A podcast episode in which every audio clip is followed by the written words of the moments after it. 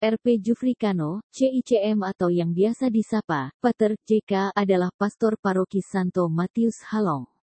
Ia diangkat sebagai pastor paroki pertama untuk paroki yang baru saja didirikan pada tanggal 1 Januari tahun 2020. Sebelum ditahbiskan menjadi imam, pastor kelahiran Manggarai, tanggal 23 September tahun 1985 ini pernah menjalani program internship atau tahun orientasi pastoral top di wilayah Halong dan sekitarnya, meski saat itu wilayah ini masih berstatus sebagai stasi dari paroki Eif Maria Tanjung dalam sebuah program Wawan Hati yang diselenggarakan pada tanggal 20 Mei tahun 2021 oleh Seksi Komsos Paroki Eif Maria Tanjung dan dibantu oleh Komsos Keban melalui fasilitas Zoom Meeting, imam muda ini mengisahkan perjalanan panggilannya.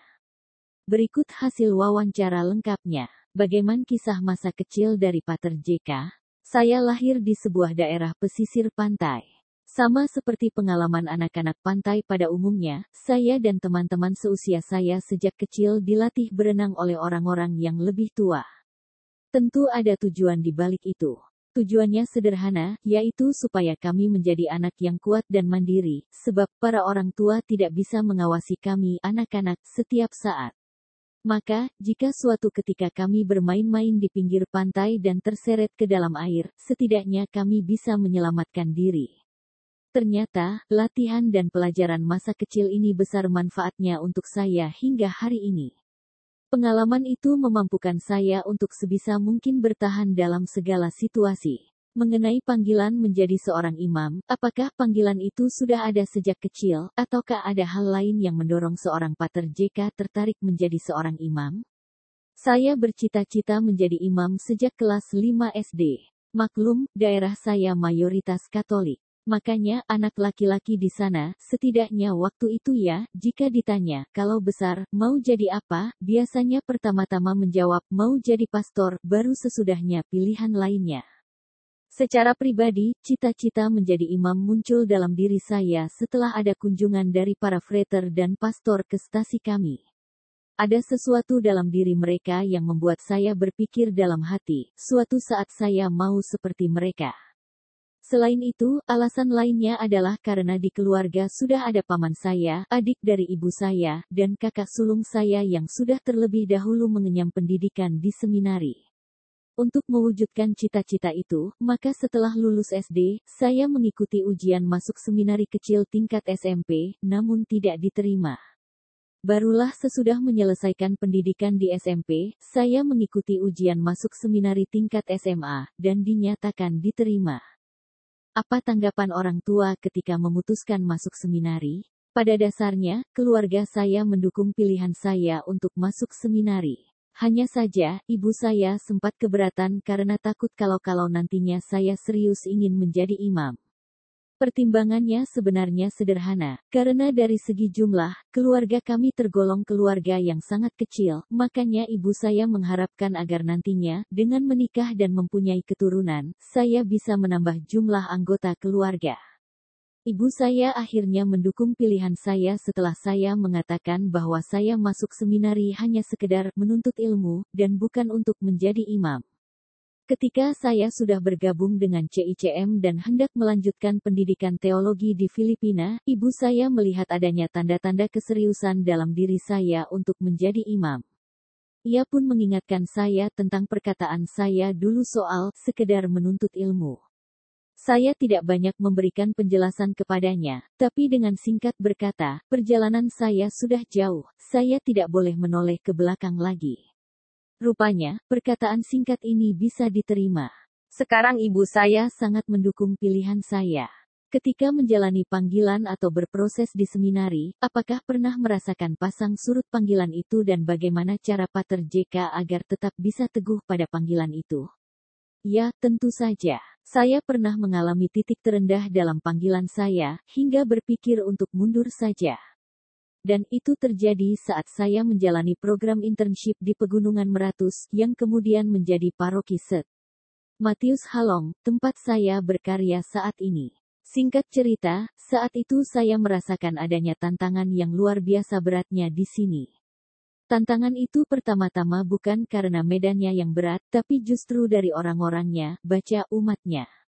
Namun, saya selalu ingat bahwa saya tidak pernah berjalan sendiri. Saya percaya bahwa menjadi calon imam dan imam bukan sekedar cita-cita, melainkan karena ada yang memanggil. Dan, dia yang memanggil tidak akan membiarkan dia yang dipanggilnya berjalan sendirian.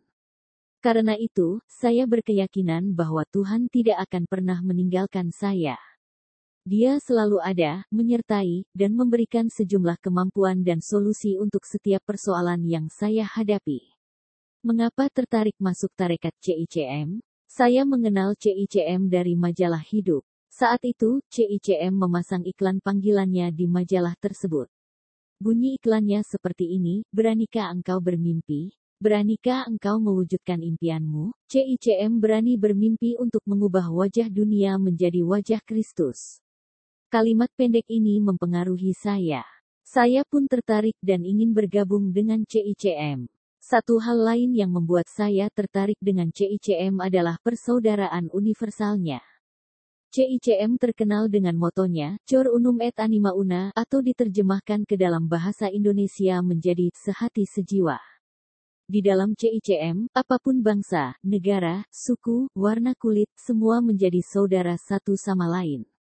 Dan itu sangat saya rasakan ketika sudah bergabung dengan terkat CICM.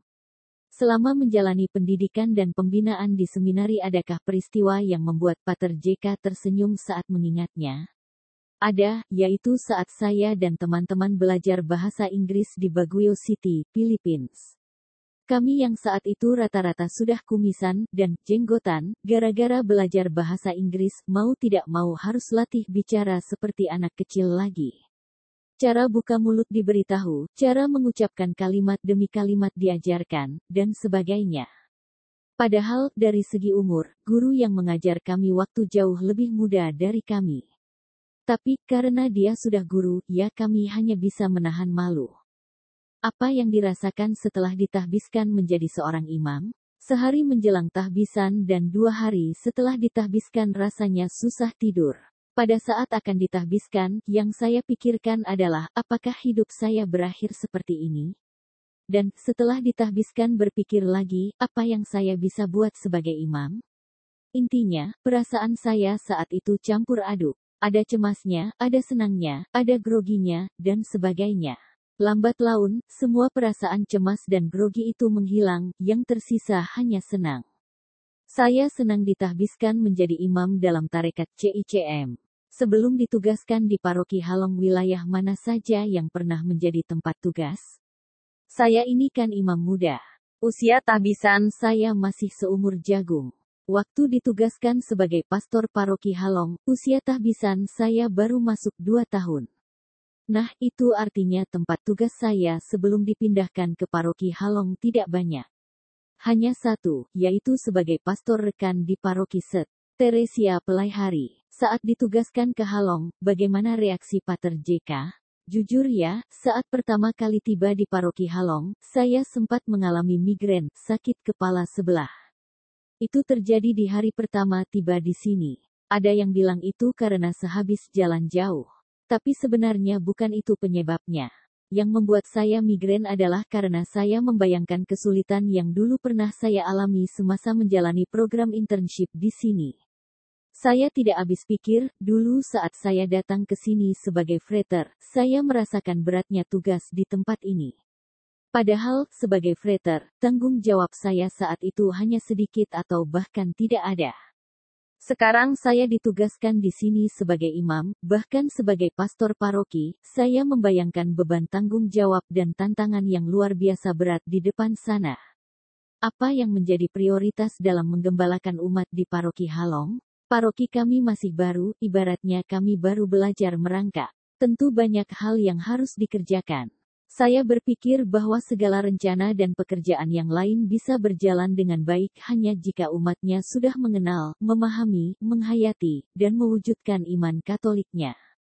Karenanya, yang menjadi prioritas di sini adalah menjalankan program katekese dan mistagogi. Mengapa memilih untuk berkarya sebagai penulis di situs jalapres.com? Apa yang melatar belakanginya? Alasannya sederhana, saya tidak mempunyai bakat yang lain. Waktu di seminari menengah, semua siswa ditempatkan menurut bakat dan kemampuannya masing-masing. Yang bisa bernyanyi ditempatkan di kelompok kor, yang bisa bermain bola sepak ditempatkan di seksi olahraga, dan seterusnya. Nah, saya tidak bisa itu semua. Tapi, saya suka membaca. Orang bilang, kalau suka membaca, harusnya juga bisa menulis. Maka, kemampuan menulis inilah yang saya gali dan kembangkan.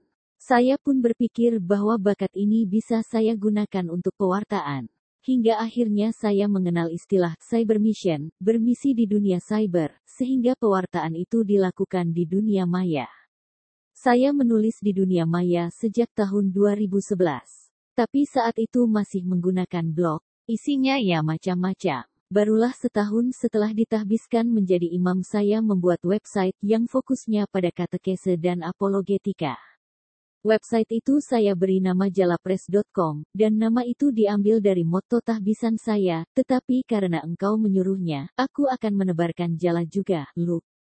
5 banding 5. Apa harapan Pater JK untuk umat paroki Halong dan juga dalam hubungannya dengan panggilan menjadi biarawan biarawati? Harapan saya hanya satu, yaitu agar umat paroki Set Matius Halong sungguh-sungguh mengenal, memahami, menghayati, dan mewujudkan iman Katoliknya. Secara khusus untuk kaum muda, mari buka telinga dan buka mata, dengar dan lihat apa yang Tuhan katakan dan kerjakan. Tuhan menunggu kita di ujung jalan. Mari lihatlah dan ikutilah dia. Komsos Paroki Eve Maria, Tanjung, foto-foto koleksi RP. Jufri, CICM